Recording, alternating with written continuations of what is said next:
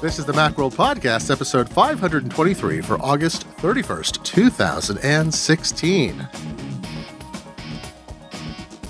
Hello, everybody, and welcome back to the Macworld Podcast. It's the end of summer, so that means that all the news happens at once, simultaneously, until we all collapse into a black news hole. I'm Glenn Fleischman, your fine host, a senior contributor at Macworld, and joining me is Susie Oakes, the executive editor of Macworld, at the end of her summer. How are you, Susie? I'm good. I am already sad about the end of summer. But uh, I'm happy about other things, because fall means fun times for us here in Apple Land. It's true. And I, uh, a few weeks ago... The world ago, of Macs, if you will. My older son said, uh, summer's about half over. I said, no, no, that's not true. It's only... And I was like, oh, my goodness, it is. And that was apparently weeks ago, because summer is now almost over. In Seattle, we don't start school until uh, the two days after Labor Day. Some other jurisdictions, I know your kids are already back at school, or teachers are in the he classroom already. He's only off for like a week. He doesn't really get summer yet. Poor guy. Aw. Yeah. That's that's what you get. Yeah, I know. It's, He's uh, getting ripped off. Just remember, this is a thing, a trick of parenting. You're like, man, this childcare schedule seems kind of relentless. And then you're like, oh, I have to occupy them the whole summer once there's no childcare and they're in regular school. Yeah. It's a shock. Um, but we're not here to talk about K through twelve education, not this week. Sometimes we do. Um, we have a lot of news this week. We're going to talk about Apple's tax bill, our Irish tax bill, uh, September seventh announcement being confirmed, and the most severe set of interlocked exploits ever discovered in the wild for iOS. But first, a tiny bit of follow-up. Uh, we talked last week about uh, A T and T had modified its plans, and uh, I think I might have mentioned that I'm going to save our family plan. We're going to save like forty or fifty bucks a month, I think, with A T and T news, A T and T's new deal. Um, and... You know, we'll see how it goes, but I'm very delighted to be saving like five hundred dollars a year on service. Awesome. Yeah. And uh, Susie, did you see the court decision, by the way, that uh, the appeals court turned down uh, A T and T or F T C trying to get A T and T to pay uh, or, or be responsible for throttling unlimited customers like yourself? No, I didn't.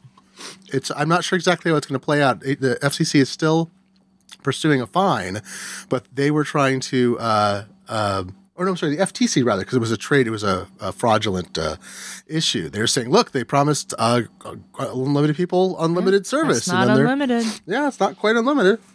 But uh, so that's playing out in the courts. It's a little minor thing. I don't know, but it may actually help push you over. I'm not actually going to get any money, so I don't care. You're not getting money, right? I think there's somebody that might come back. They have a one hundred million dollars fine I think they're pursuing or something large like that. Uh, but so T-Mobile also, so A T and T tweaked its plans, uh, more data, no overage charges, and a few other things.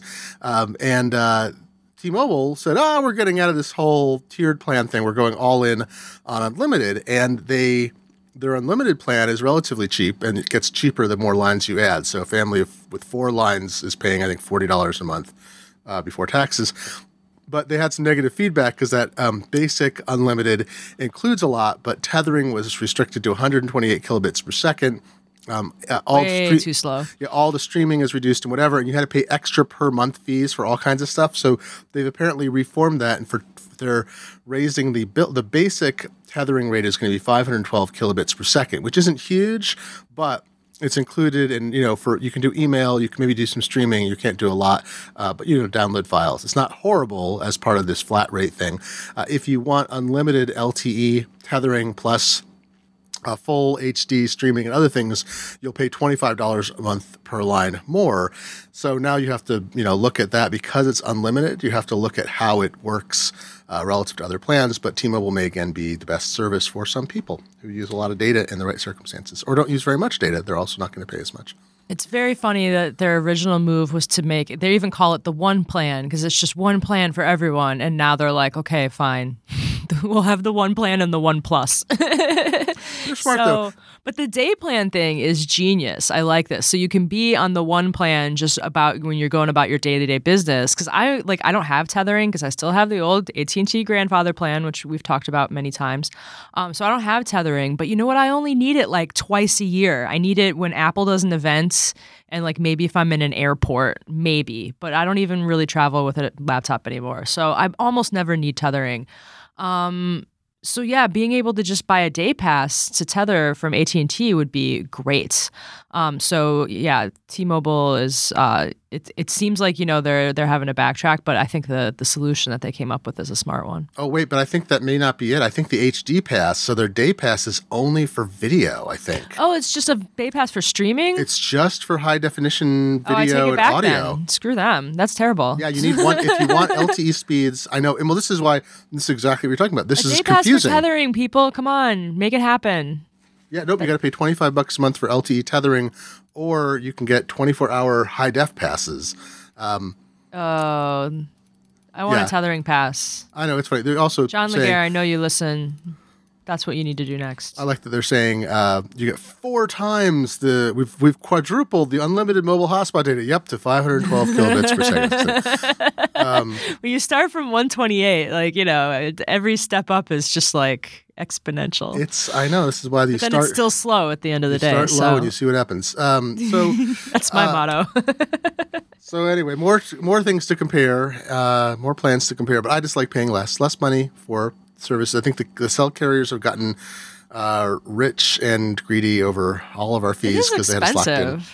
Yeah, but it's good. I mean, the fact is, I'm going to pay the least I've ever paid for the most I've ever gotten, just about. I mean, I'll have slightly less yeah. bandwidth, but I don't use it as much because of all the Wi-Fi.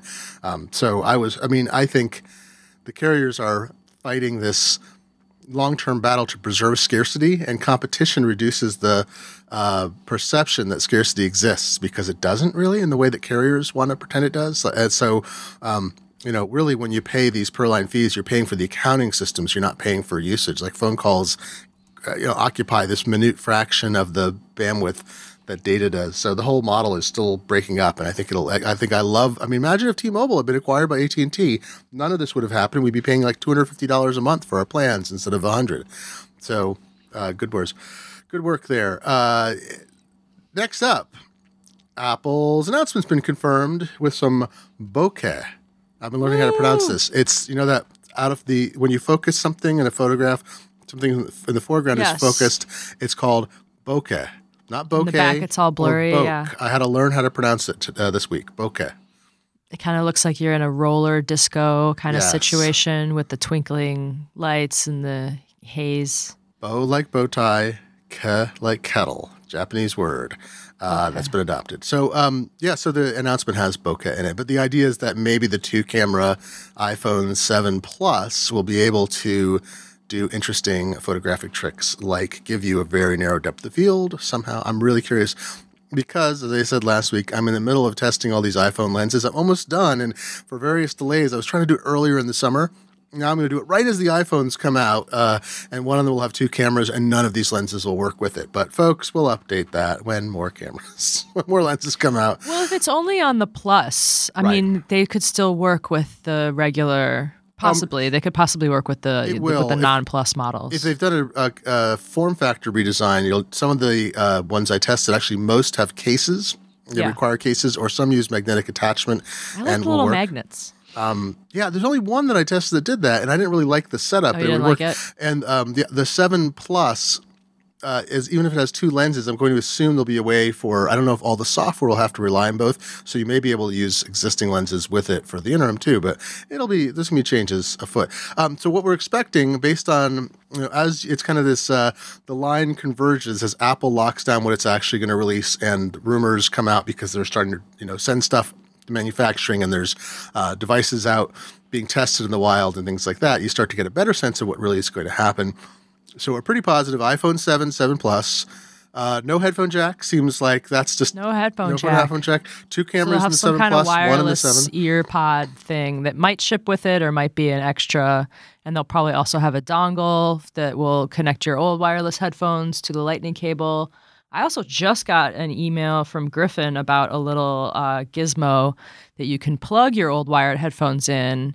So instead of plugging them into your phone, you'll plug them into this little like doohickey, and then that will send the stuff over Bluetooth to your phone. So that's cool. Look for solutions like that. Hopefully they will all be shipping day and date with the phone because I have like so many headphones, and to not be able to use any of them anymore will be heartbreaking. So yes. yeah, no headphone jack. They also say um, they might not change the rest of the case much, but the headphone jack w- is going away so there can be uh, more speakers, which they, they added like a stereo speaker setup to the iPad with the Pro, and right. it's pretty nice. Like, I, you know, I appreciate it. I wouldn't give up a headphone jack to get it, but that's really not my decision. So iPhone um, uh, iPhone seven Plus is going to have two speakers, but not the iPhone seven. Is that right? I've forgotten. I the, think, I mean, if the headphone jack's going away from all of them, I them? thought they were all going to have like a tiny second speaker on the I other hope side. They're not thinner is the thing. I don't want thinner phones. Yeah, I don't need Let's it to be that them, thinner. Thin as I've been using the S E still since I, the review, and I just, I like how it's a little chunkier. I can I stand it. it up on its side.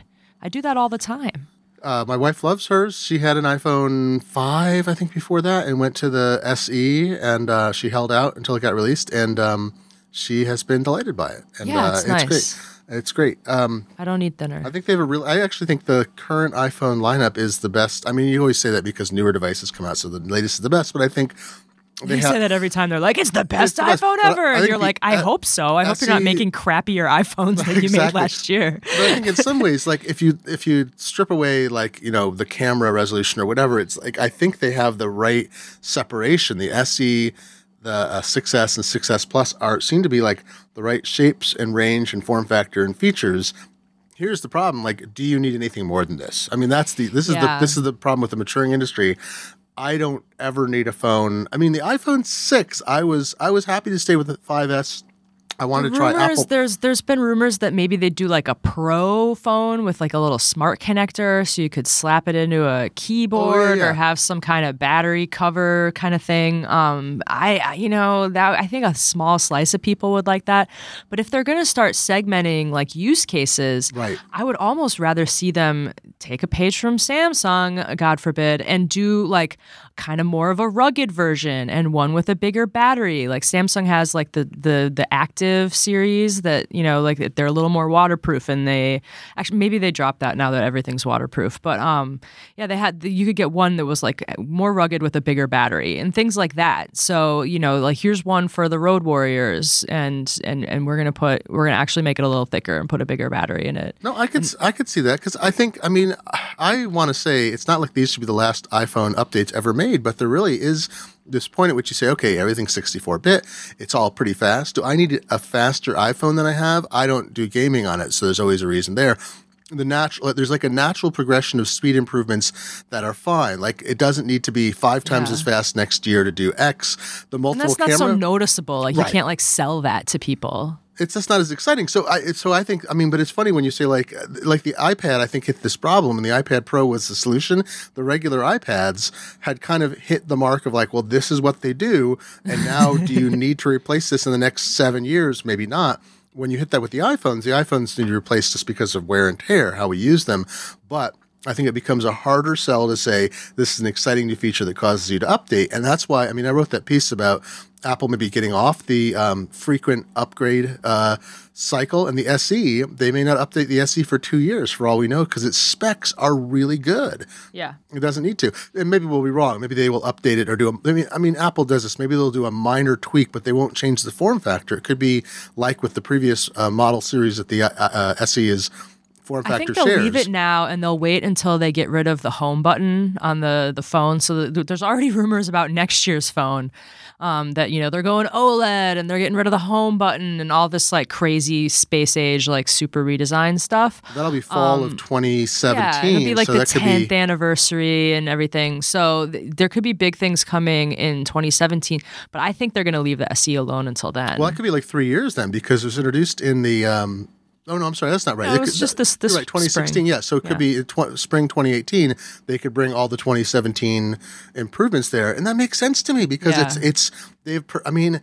It's how they is, used to do with the iPod Touch. Like the phone right. would get new features, and then like four months later, the iPod Touch would get them. Like the iPhone S E is the new iPod Touch. Like the iPod Touch is still around, but like, you know, who cares? The Exactly. The, the problem with technology is that when you perfect something, what do you do? Do you go out of business? I mean, I've cited this story before, but there was a great Onion story. Yeah, like the iPod ago. Classic, the iPod Touch. You just kind of keep yeah. selling them to the ones who want them, and you make new things for the other people. I don't the, know. The classic Onion story was uh, Dell achieves goals, shuts down. It was like ten or fifteen years ago, and it was hilarious. Like, all right, we've we said we were going to be the largest person, and we did it, and we're closing down tomorrow. You and all of you out of work, and it's. Do you remember you know, that Kathy Griffin show, My Life on the D List? You don't have cable, that. You probably never saw it. So it, it was really hilarious. hilarious show. It was like her little reality show, and her mom was on it, and her mom is this like old Irish lady um, from like Boston, I think, and um, she was very briefly kind of dating Steve Wozniak. I remember and that. He Wasn't made that a couple of, he made a couple appearances on the show, and in one he comes by, I think he's wearing a backpack, it's like priceless, and he's going to meet Kathy's mom, and she basically calls him out and is like, why do they have to keep making stuff? Like yeah, the stuff we question. have now is fine. Can you just stop? I think she asked him like verbatim. She's like, can you just stop? And he just starts laughing because he thinks that she's like kidding around. And then she's just sitting there like patiently waiting for him to explain that, that, yeah, sure, they can just stop. It was so funny. He, Sometimes this, it's it's easy to feel that way. this this will get very existential, but technolo- I'm a bad the, tech person right the now. The progress in technology is about forestalling the notion of death. That's my statement, is that as long as – do you remember the Winchester Mystery House? You live in the Bay Area. Yeah, I haven't been there, but I – yeah. I Listeners, if we don't know, there's the, the guy who invented the Winchester repeating rifle, which killed more people than any other weapon in history at the time it was invented. Uh, his widow experienced tremendous guilt or maybe mental snap or something, and after he died – She was crazy. She – yes. Well, you know, she uh, – maybe she just did a no little – No judgment. No judgment. Little, Zopranax or some kind of uh, drug. Um, and so she started building this house, and she was told by a medium, if I remember right, that as long as she continued to build the house, uh, she would not die. And she feared she thought the, the ghosts of all the Indians who were killed with and when Native Americans who were killed with Winchester rifles were going to come back and get her. But not if the house was under construction for some reason, because like who wants to deal with construction? It's loud, nails everywhere. But she like, built like staircases that went to ceilings, yeah. and there's like room. So the it, house was always under construction. Wacky. But not regular, like, sane construction. Like, there's, yeah, like a staircase that goes into a wall. There's, like, a door that opens and there's nothing behind she it. She was there's the like, original ghost female Ghostbusters. So it wasn't yeah. really rebooted. It was really about her. Why isn't she in a Ghostbusters movie? Anyway. She was the ghost blocker. She my was like, point is, I'm sorry, we got to stop. So the point is, though, that I think the Winchester Mystery House, you know, is like technology progress. You have to, technological progress, rather. Technological progress is about the notion of forestalling this, forestalling mortality. I mean, I think that's it. Yeah. Like, you know, you got to slow down and be thoughtful, or you're just going to start putting staircases everywhere. Profound thought of the day. Well, no, I think that's. I think they're akin. I think. I think uh, Wozniak making newer things is exactly like Winchester Mystery House. Well, the other funny part was he was he was not making anything. He's not making any phones. Like uh, anyway, it was he's making time with Kathy Griffin. It was adorable. Uh, so what else is coming? Yeah, let's change the subject. Uh, Are we going to get new Macs at this event? Hmm, probably not. So all the Macs need to be refreshed. I just had to write a back to, like, what Mac do you get for back to school? Oh my like God. Thing for Macworld, and I was like, get ah, this old crappy Mac. Consider that an wants. iPad because like the Macs are all really old. Um, it's pretty embarrassing, actually. I'm, it's I mean, bad. This is when so you know people try to make the argument Apple is overstretched. It's blah blah blah, and I'm like, well, no, really, it's a big company. And then you're maybe like, maybe they well, took the advice and stopped making new things, but with the computers. I guess. But it's still like, you're like, well, maybe they are overstretched. Maybe they can't focus on the, um, you'd think they could release. It was, they were waiting for some chipsets for a while, right? But I mean, the the compute, the P Cs all have new chipsets. So I think there's an issue with U S B, uh, or not U S B, but Thunderbolt three. Weren't they waiting yeah. for chipsets for Thunderbolt three so they Probably. could put U S B C that would be backward or uh, compatible with the new Thunderbolt standard and uh, uh, intercompatible with U S B C and DisplayPort and all they, that. If they re- and they're, well, the, so they're probably redesigning the MacBook Pro and possibly also the Air to, you know, do the whole U S B C switch and stuff. So yeah, if yeah. they did a U S B C MacBook Pro that had Thunderbolt two and then, you know, immediately changed it later to Thunderbolt three, like it it's it does kind of make sense to like, you know, hold it until everything's ready and then put K V them out. Kaby Lake processors from Intel. Okay. Uh, last thing I can find, I thought there was something here. It says late twenty sixteen. And so, um, the question is, do those have? This is, I don't follow. And this is when you know I don't follow the chip stuff as closely as I should. But I believe I thought they were waiting for. Um, yeah, they're sp- these are going to include native support for. That's right, for U S B three point one, Thunderbolt three peripherals, which then allows it to support U S B C. I believe without having to have. Well, there'll still be a controller board. Um, But so that last thing I could find here is from a couple months ago, and I thought that was the chipset that Apple needed. Now, it's possible they get early access because they're a major manufacturer, so um, I don't know how this, you know, when they're sampling or whatever. But I thought, as you did, there's a constraint. Like, they don't want to release. Why would you, in mid or early twenty sixteen, release a new MacBook Pro, a new iMac, or a new, um, not MacBook Air, but uh, uh, Mac Pro?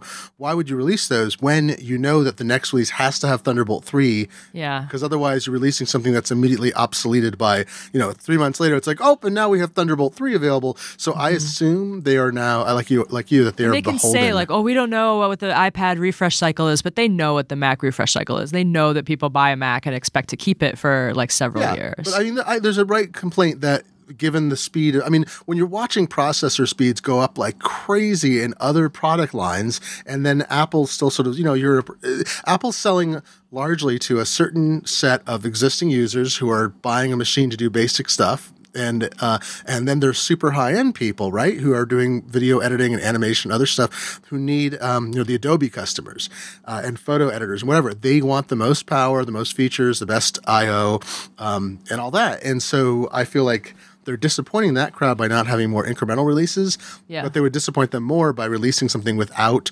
Thunderbolt three and then other devices shipped not from Apple. And then six months later, there was a revision with Thunderbolt three and everybody would be like, but why didn't you wait? So I don't think they can win, but it is, it's disappointing. This is a really long dry stretch, and especially when they're still selling a lot of the machines and they make, you know, some good money off it. Yeah, so back to the event, the rumor that uh, Bloomberg, um, uh, Mark Gurman over at Bloomberg now, uh, wrote yesterday saying that they he he didn't think the Macs were would be out until, like, they might go back to the an October event. They didn't do an October event last year. Yeah. Um, but in other years, they kind of had so many new products to get out before Christmas that they did iPhone and possibly, you know, Apple Watch in September, and then iPads and Macs in October. So they might go back to that this year. Yeah, um, yeah. And then, or because because these are rumored to be like actual redesigns, not just like, oh, it's got a faster chip, like, here you go, refresh, where they would just put them in the store. Um, so so there could be, and then they could still do that, but there there could be an event in October for new Macs. Um, and then, like, we're a little split, it looks like, on whether the watch will be announced at the September seventh event next week. It feels like a lot. If they introduce new phones, I mean, maybe it's the one more thing is watch too, but don't you feel like watch gets Phone its own watch. event? They could do that, yeah, because, I mean, they don't need to do anything with the Apple T V. Like, the iPads are probably pretty set for this holiday season. Um, so yeah, phone and watch. If they're going to sell them for this fo- holiday, they got to announce them now. I guess that's right. I was going to say, don't they want to have a separate watch event? Sale. Oh yeah. They're... But don't they want a separate watch event? You think they actually want to do it mm, alongside? So it's iPhone yeah. plus watch could be one I thing. I think it could be iPhone plus watch, especially because if the September event is just iPhone, the whole story is going to be no headphone jack, you know, but if it's iPhone and watch, like, only half the story will be no and headphone you jack. You can use the new Apple earbuds with your watch. What if they put watch? a headphone jack on the watch? That would be amazing. That'd be great. I want to have like a little, uh, just to troll everyone. I want to have a little, uh, a retractable cord that comes out of it, zip, and I can plug it in. um, Remember when the iPod Nano, like the little yeah. square one that people were wearing as a watch, and you actually had to, like, if if, if you, I think it had Bluetooth, you could do it wire, wireless yeah, yeah. headphones, but otherwise, like, I it had a port on it, and if you were wearing long sleeves, you could just kind of like run it up your arm. You remember the company Lunatic was one of the first uh, yeah. uh, Kickstarter successes. They're uh, a year into a lawsuit against e- with eBay, where they allege that eBay has done an improperly bad job in removing counterfeits, because Lunatic now sells like every kind of iPhone and whatever accessory. Yeah. Um, So these companies don't go away. They just try to survive in the current situation. Uh, yeah, oh, oh, by the way, yeah. So I think John Gruber suggested that maybe the if there's a Mac event in October, it'll be like a small event as opposed to one of these big ones. It'll be like a you know a small announcement, which they tend to do. Could be another town hall joint. Who yeah, knows? Who knows? But we'll find out. Uh, let's like, so see. So this one is yeah. at um, the Bill Graham in uh, big in. Yeah, it's down in the Civic Center neighborhood of San Francisco. Um, and when they had the iPhone event there last year, part of the reason was they were able to set up like a lot of hands-on space. So they yeah, had yeah. hands-on space for the iPhone. They also announced the twelve point nine inch iPad there. And they also had the new Apple T V and the Apple Pencil. And there was room to try all of that. So that's another, I mean, they need more space than they have on their campus. Yerba Buena is even a little bit tight for all the people who want to go to an iPhone event. But the Bill Graham would be a lot of space for just one thing. So that's, that's another true. clue that maybe Apple Watch. Well, and it's also, you're right, if they put the watch out, they're going to want to have a ton of watches so that they can give time to give enough people time to uh, uh, demo with them, uh, where if it's just iPhones, you don't need as much space because it's like, well, let's look at the double camera thing. It's not going to be as big a deal uh, for photography or for uh, yeah. And you can't really test that in any kind of hands-on situation. Nope. Which is sort of nice when you're writing the hands-on. You're like, and it's got a camera, and we'll test it later. It's got two cameras, and we can you can make photos out of focus better than ever before. You don't even have to get into it. It's beautiful. uh, so let's see. So the next next on our agenda is uh, the nine point three point five iOS uh, superfast update, which was terrifying. This was a big story last week. This was our biggest story by far. Which is good. It shows that you guys are you care about security, and I salute you. It's good. I was uh, I've got a story uh, column in progress uh, that'll run soon. A private eye that said that was about the. Um, this sounds like a sidebar. It's not exactly. It was about the Google Earth updater that we talked about, where Google pushed out an update to the Google Earth plugin that people didn't even know they'd ever installed, and maybe who knows how it got in there. And um, my headline is something like, I don't know if you'll you'll edit it. I'm sure is is good new, you know, good job everybody. You didn't you thought it was phishing. And it's great because a lot of people thought this Google updater, because it was unexpected and they didn't remember installing it, they're like, this is malware. And it wasn't, but good work. So likewise, like I think this is it's kind of nice when people are so security focused that they're like, okay, we know that there are all these mal, um, you know, uh, ne'er-do-wells trying to uh, attack our systems. This is now really clear. So hey, let's get nine three five installed right away.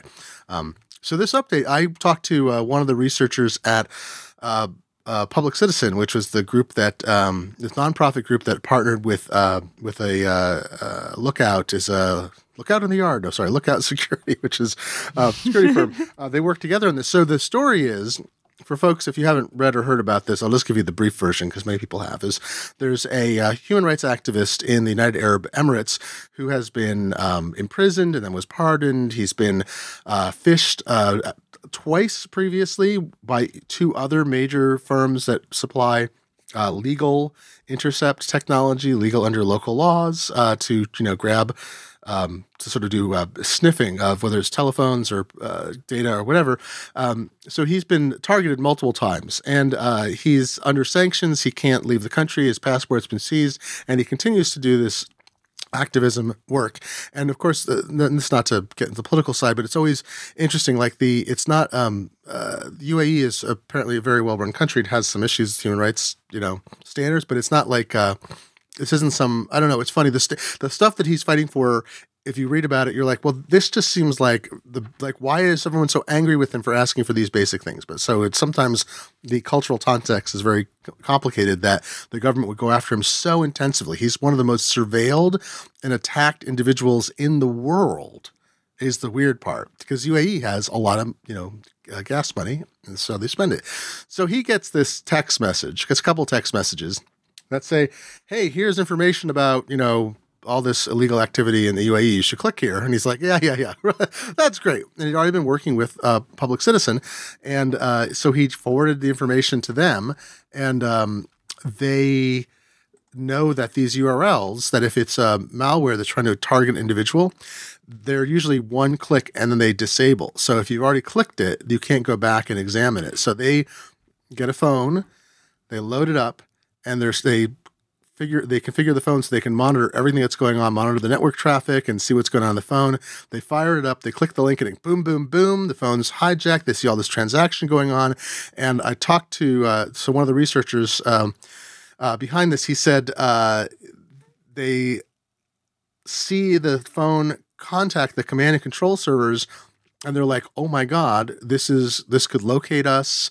We don't know what kind of access they have. They said they threw it, basically threw it in a metal box so that they wouldn't, so, uh, you know, a, a Faraday cage, so it would no longer be able to communicate, and they shut it down. But they were able to pull uh, all the forensic forensics information out of it and see what happened. And then they spent, uh, they worked with this uh, other group that was describing the uh, Lookout that, um, um, excuse me, What am I calling it the right thing? It's Citizen Lab. I'm sorry. I've been calling them Public Citizen. That's a different group. Citizen Lab is the group. My apologies. That's citizen lab dot org. It's a group at the uh, University of uh, Toronto that works on uh, the intersection of uh, information technology and human rights and security. So anyway, Sorry. So excuse me, the folks at, at Citizen Lab. Um, so this fellow, uh, Bill Marzak, I spoke with, he said, uh, uh, you know, they start working with the folks at, um, at Lookout Security uh, to pull this apart. They realize this is like major unprecedented zero days. These are not exploits that are known. They're unpatched in the current nine point three point four system, and they believe they were also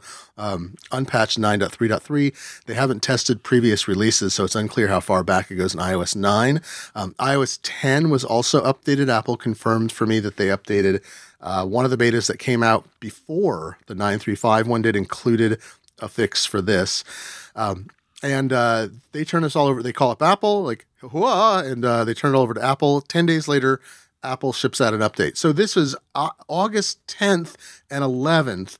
Uh, the fellow in question, uh, this is, I'm sorry, this is uh, uh, Ahmed Mansour is the person in question. Um, he forwards these, you know, August tenth and eleventh, and within, you know, fifteen days of that, I think we're talking, the updates are out from Apple. So a few days to analyze, they hand it over to Apple. Apple turns this around and boom. Um, but uh, do you want me to describe the, the exploits a little bit? I don't want to go into too much detail. It's in the article. Um, briefly, I'll go briefly. There was a crazy Reddit thread someone linked to on Twitter where yeah. some guy claimed to have this on a jailbroken device that had been infected with Pegasus. And people were like, you got to send it in to like these yeah. researchers or those researchers. You have like the only one in the wild. Like, and he just, he didn't, or, or like, you know, also like they're watching you and you should maybe restore it. And th- yeah. there was like Cydia something, Cydia race or something that he, the, but the researcher was like, that's not going to work. And it was like, I, reading this thread was like watching a little thriller movie, but the guy didn't want to like do anything to the phone because he didn't want to lose his jailbreak. Oh my goodness. Which is just crazy. And then well, and that actually made me think that maybe like he was full of it and like this was not really happening, but it was very um it was very dramatic. It's well the, the thing that's interesting, so this is three inter- all right, so I'll talk about this really briefly, right? Okay, three interlocked exploits. One of them took advantage, uh it was JavaScript, and it was able to uh, essentially uh break the ability for um Wait, I got to bring this up because this, I'm sorry, the details are so complicated. It's the, uh, uh, cause it was three prongs. One broke Safari, another figured out ha- and downloaded software. Another figured out location in memory where certain, where the uh, kernel was. And then the third essentially deployed a payload, uh, payload. So is this uh terrible thing? It's, um, uh, yeah, because the, um, the, the, uh, S M S message, when you open that U R L, it would, it used an exploit that allowed JavaScript to load and then execute software. And they're both thirty-two and sixty-four bits. It's compatible. So whatever you need for your system, this virus can, or this malware can do it. Um, Right, so it's these three stages. It's not just, uh, it's, you know, it's run, download and run software, uh, which shouldn't happen in Safari. Two, figure out exactly where the kernel is so you can deploy a payload. Three, deploy a, a, a corrupt memory in the kernel so then you can download and run uh, any application. It jailbreaks the phone. And so there's an issue. I still have not heard an update about this, about whether a couple of the jailbreaks that were floating around in the wild for nine point three point four, I'm sorry, not in the wild, but were, were being demonstrated. You could see videos um, from the usual suspects showing how uh, the jailbreak worked, that they'd actually done it, and it's possible it relied on one or more of these exploits to jailbreak the uh, the phone. It's easier if you're doing stuff directly to your phone. It can be easier to trigger, so they may not have needed a sequence of three, but those are three zero days, each of which might have been worth a million dollars or more on the open market. Um, the software company, this N S O group that uh, was that uh, the Citizen Lab fingers as being the party that uh, Uh, is responsible, and their Pegasus monitoring software. They say it's, uh, I think Lookout, actually, sorry, Lookout Security said it's eight million dollars for a three hundred seat license for this Pegasus remote monitoring software. So they just burned a lot of money. I mean, N S O can't use those exploits again because they're patched. They can only use them on older uh, iOS devices, and anybody who has an iOS device and is concerned about surveillance is updating. Um, another part, we're talking about jailbreaks. This software actually, once it's installed, it disables other jailbreaks.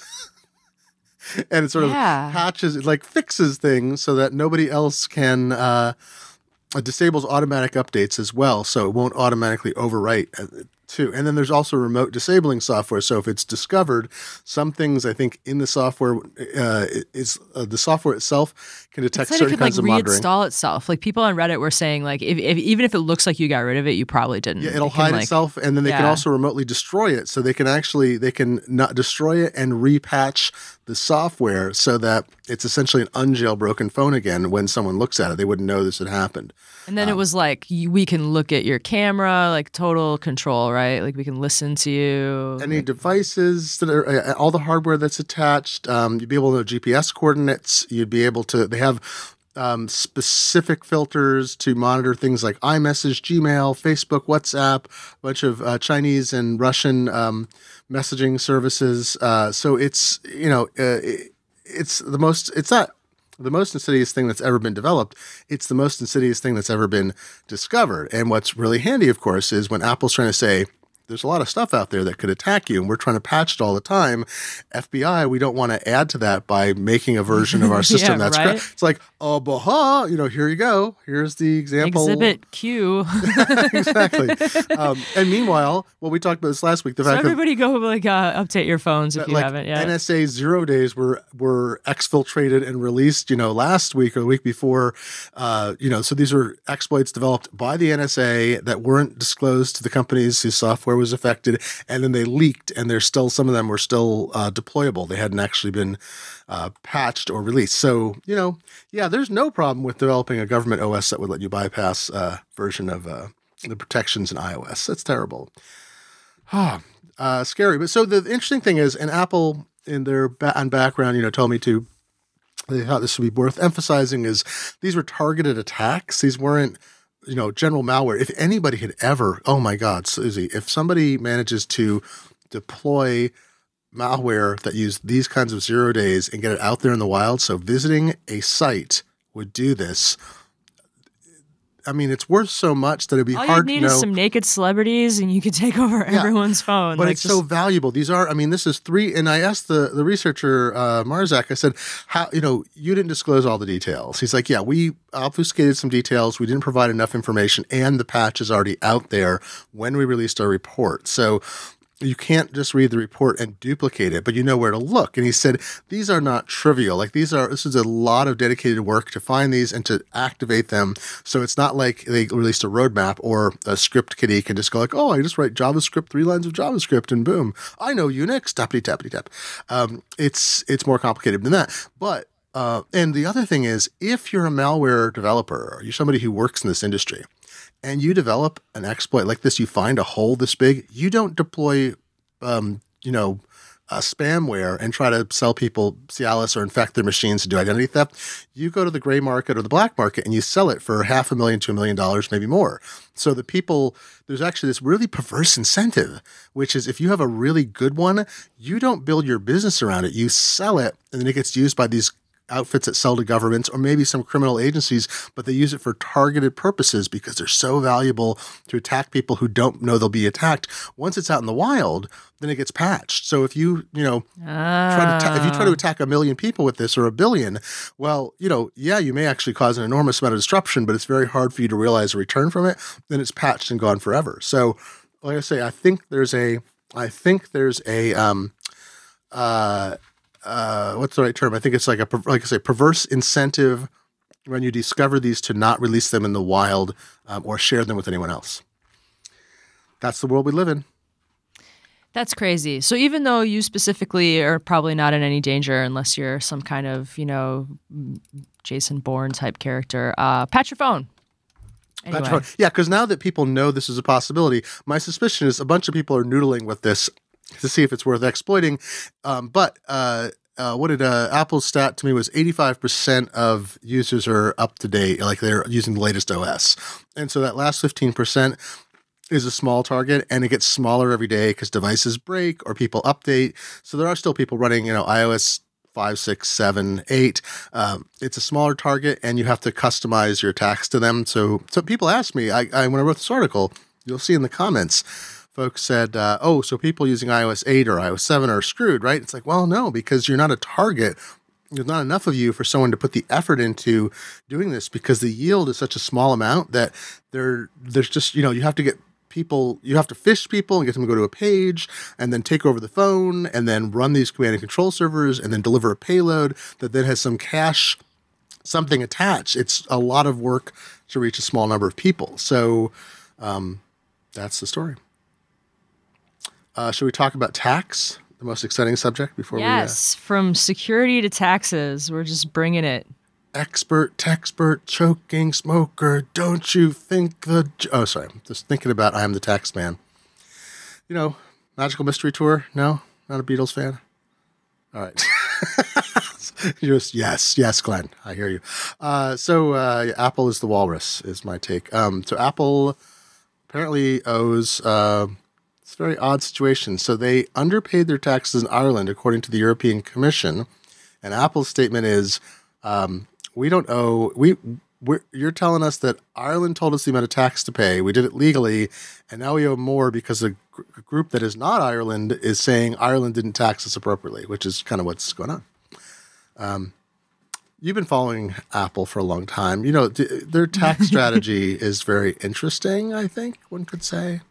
I mean, it's interesting for a tax strategy. I don't really get too into Apple's financials um, because I just don't. But um, yeah, so they they have uh, Apple has released. First, there was a story about um, the European Commission has decided that Apple's um, has underpaid taxes in Ireland and has to repay something up to one hundred forty-five billion dollars plus interest. Um, and I feel no, no, like wait, interest fourteen point five billion dollars. fourteen point five. I'm sorry. That's right. I well, missed Apple, the decimal point. The numbers. With Apple, the numbers are out of control, so it doesn't. Yeah. I just read right over that decimal point. So it's not quite so bad, but fourteen point five billion dollars plus interest, which Pocket I imagine change. Would also be a nice chunk of cash. Yeah, because this dates um, back to two thousand three, some of it. I think the largest amount is more recently, but it dates ooh, back. Yeah. Ooh, man. Um. So...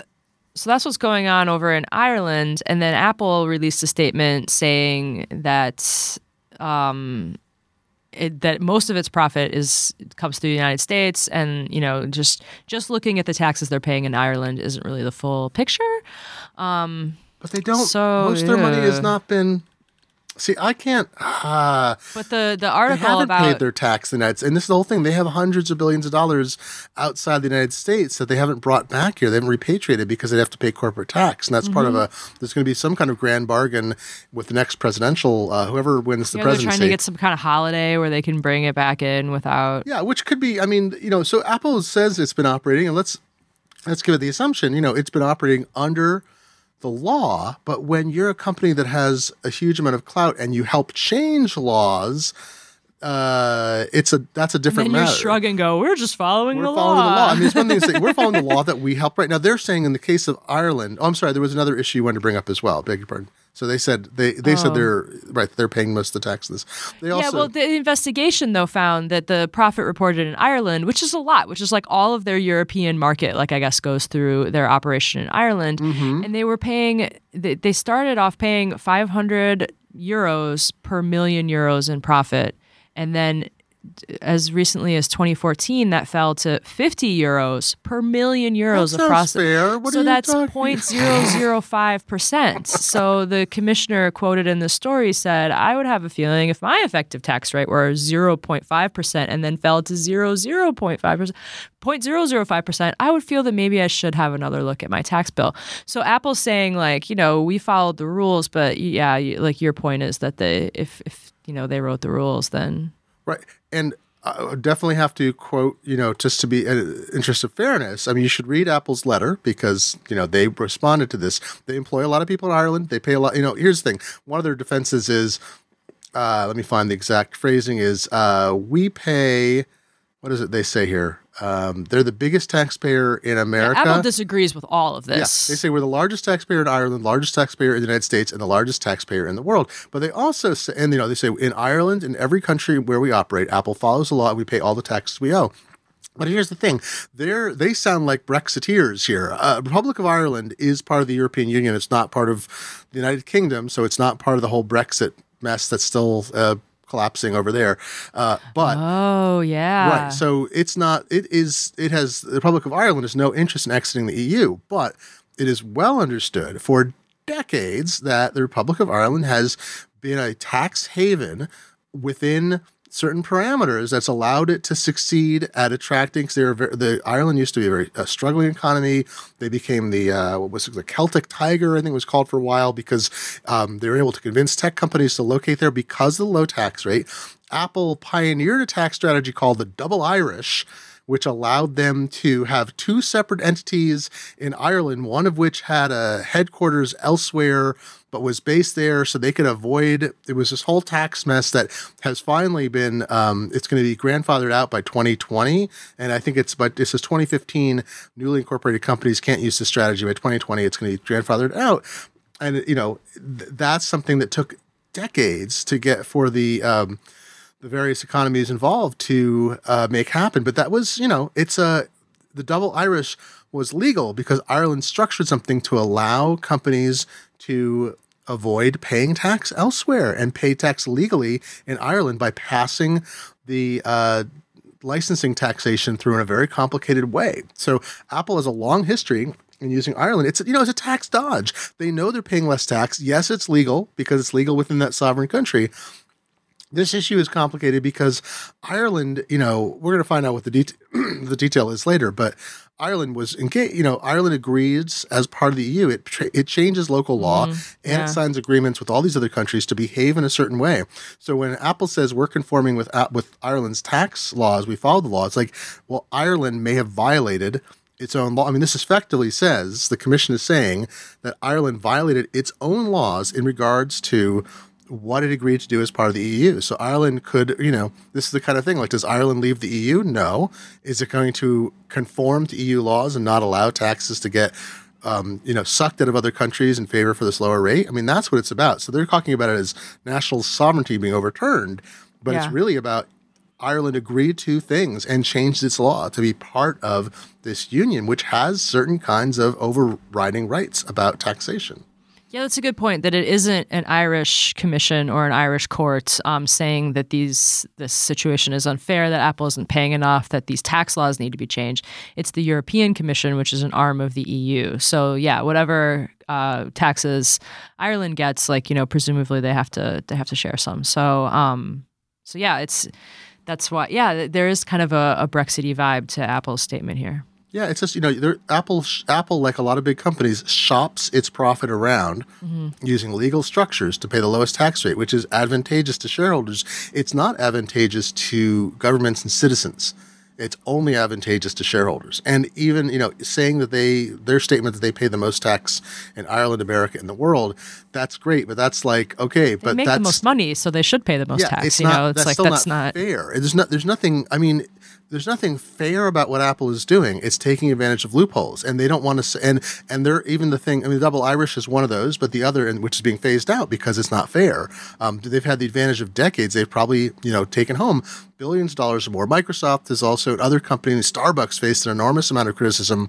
Uh, several companies recently, uh, last few years, have faced an enormous amount of criticism in. Uh, In, yeah, they're still investigating Amazon and right, McDonald's. In the U K, because it'll be like Amazon paid, you know, this incredibly tiny amount of tax in the U K because of its Luxembourg strategy. Of sh- McDonald's right. is in Luxembourg too. Right, all these things are. So the thing is, it's, you know, Europe, the European Union, I'm not sure why they allowed this to go on so long, because it was clearly something that was a problem, and there's a lot of fallout that will happen, but it doesn't mean that suddenly, you know, Apple doesn't suddenly make a lot less money. It still has huge margins and huge profits.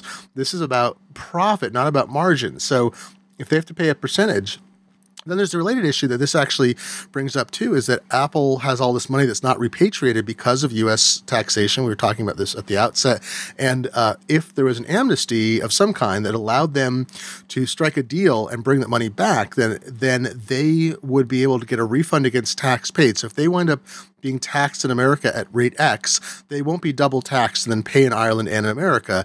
They get credit for the tax paid in Ireland or vice versa. So Um, you know, it's not like these government governments would love to double dip, I'm sure, but there is some harmony across countries, and I just think it's it's very disappointing of Apple um, because uh, you know we already there's a lot of issues about how Apple does business that have improved over the years, but this tax thing is, you know, playing by the rules makes you competitive, but not trying to change the rules. I think Jeff Bezos even talked once about that he didn't like what they. Not what they did as a company, but he, he, I think he said something about we're going to use whatever's out there, but we don't necessarily support that this is what we have to do, something like that. I wish I should find the quote, but I think it was Bezos, because a lot of companies, uh, uh, you know, if you're going to be competitive, you don't pay more tax than you have to. But, you know, again, if you're lobbying to pay less tax, or you've struck deals, you know, secret deals that nobody knows about, not saying that Apple did here.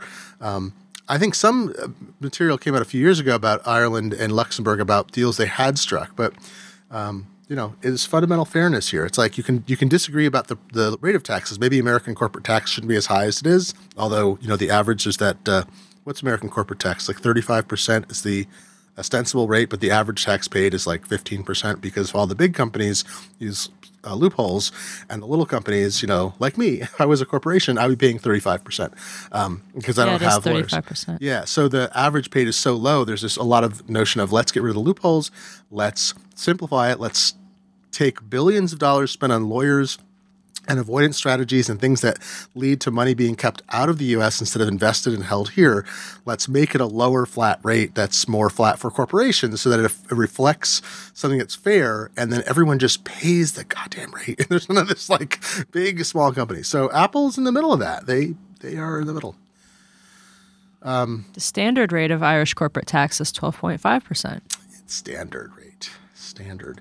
Uh, yeah, so we're not usually a taxation a program that discusses taxation, but um, thanks for sticking with us. It's an you know it's an interesting issue. It's I think it's uh, it is. I want to like read fairness. More about this. Like I don't want to buy you know it's the same thing. It's like people um, there were demonstrations I think against Starbucks in uh, the U K when it came out how little tax they pay there, and I think they wound up restructuring what they were doing in terms of like where they're holding money because people are so angry. They're like, why would I pa- patronize? People are like, I'm not going to, I don't know how much it affected their earnings, maybe somewhat. Um, like, I'm not going to patronize this multinational company. I'm going to find local, you know, mom and pop shops or, or U K owned stores that are paying their tax here. And I think people are more and more concerned about that, that, that it's a, a fairness issue. It's not let's soak the companies. It's, It's let's make sure tax is paid where business is done. Just because you can doesn't mean you should. Yeah, yeah exactly. Absolutely. Yep. I mean, Washington State has this issue because Microsoft has avoided paying.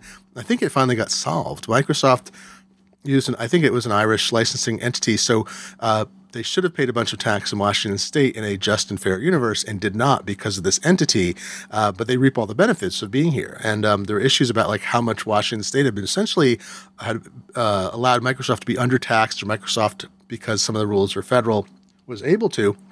And, you know, we're a state that for a while was struggling. Now our economy in Seattle is kind of superheated, but um, it's a state that could use the money from a giant multi-billion dollar corporation that's here that makes huge amounts of profit.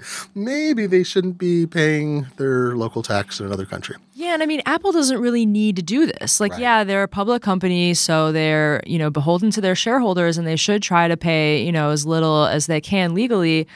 But, I mean, they're also, like, they're making a ton of money. And if the Irish tax rate is twelve point five percent, if you can't survive on eighty-eight percent of, like, what Apple's pulling in, I you know, know, you're not going to be Wait. able to survive on ninety-nine percent. So This it's, isn't a gross tax. I mean, we have to make clear. It's like I pay a gross tax in Washington State. There's a business and occupation tax. So every mm-hmm. dollar I make in Washington State, I pay a few pennies of um no matter whether it's profit or loss, which is sucky. Oh, yeah, it needs yeah. to, we need an income tax here because yeah, it's this is unfair. Like a, a profit tax. It's probably right. Great. So if Apple yeah. has a thirty-something percent margin and they take home one hundred billion dollars uh, you know, in profit, well, not one hundred billion dollars a year, but anyway, they take home ten billion dollars in profit, they're paying a percentage on that, not their overall revenue. Just to be clear, some people get confused, like, but you're, you know, Apple won't have any profit if you take thirty percent or twenty percent. It's like, no, no.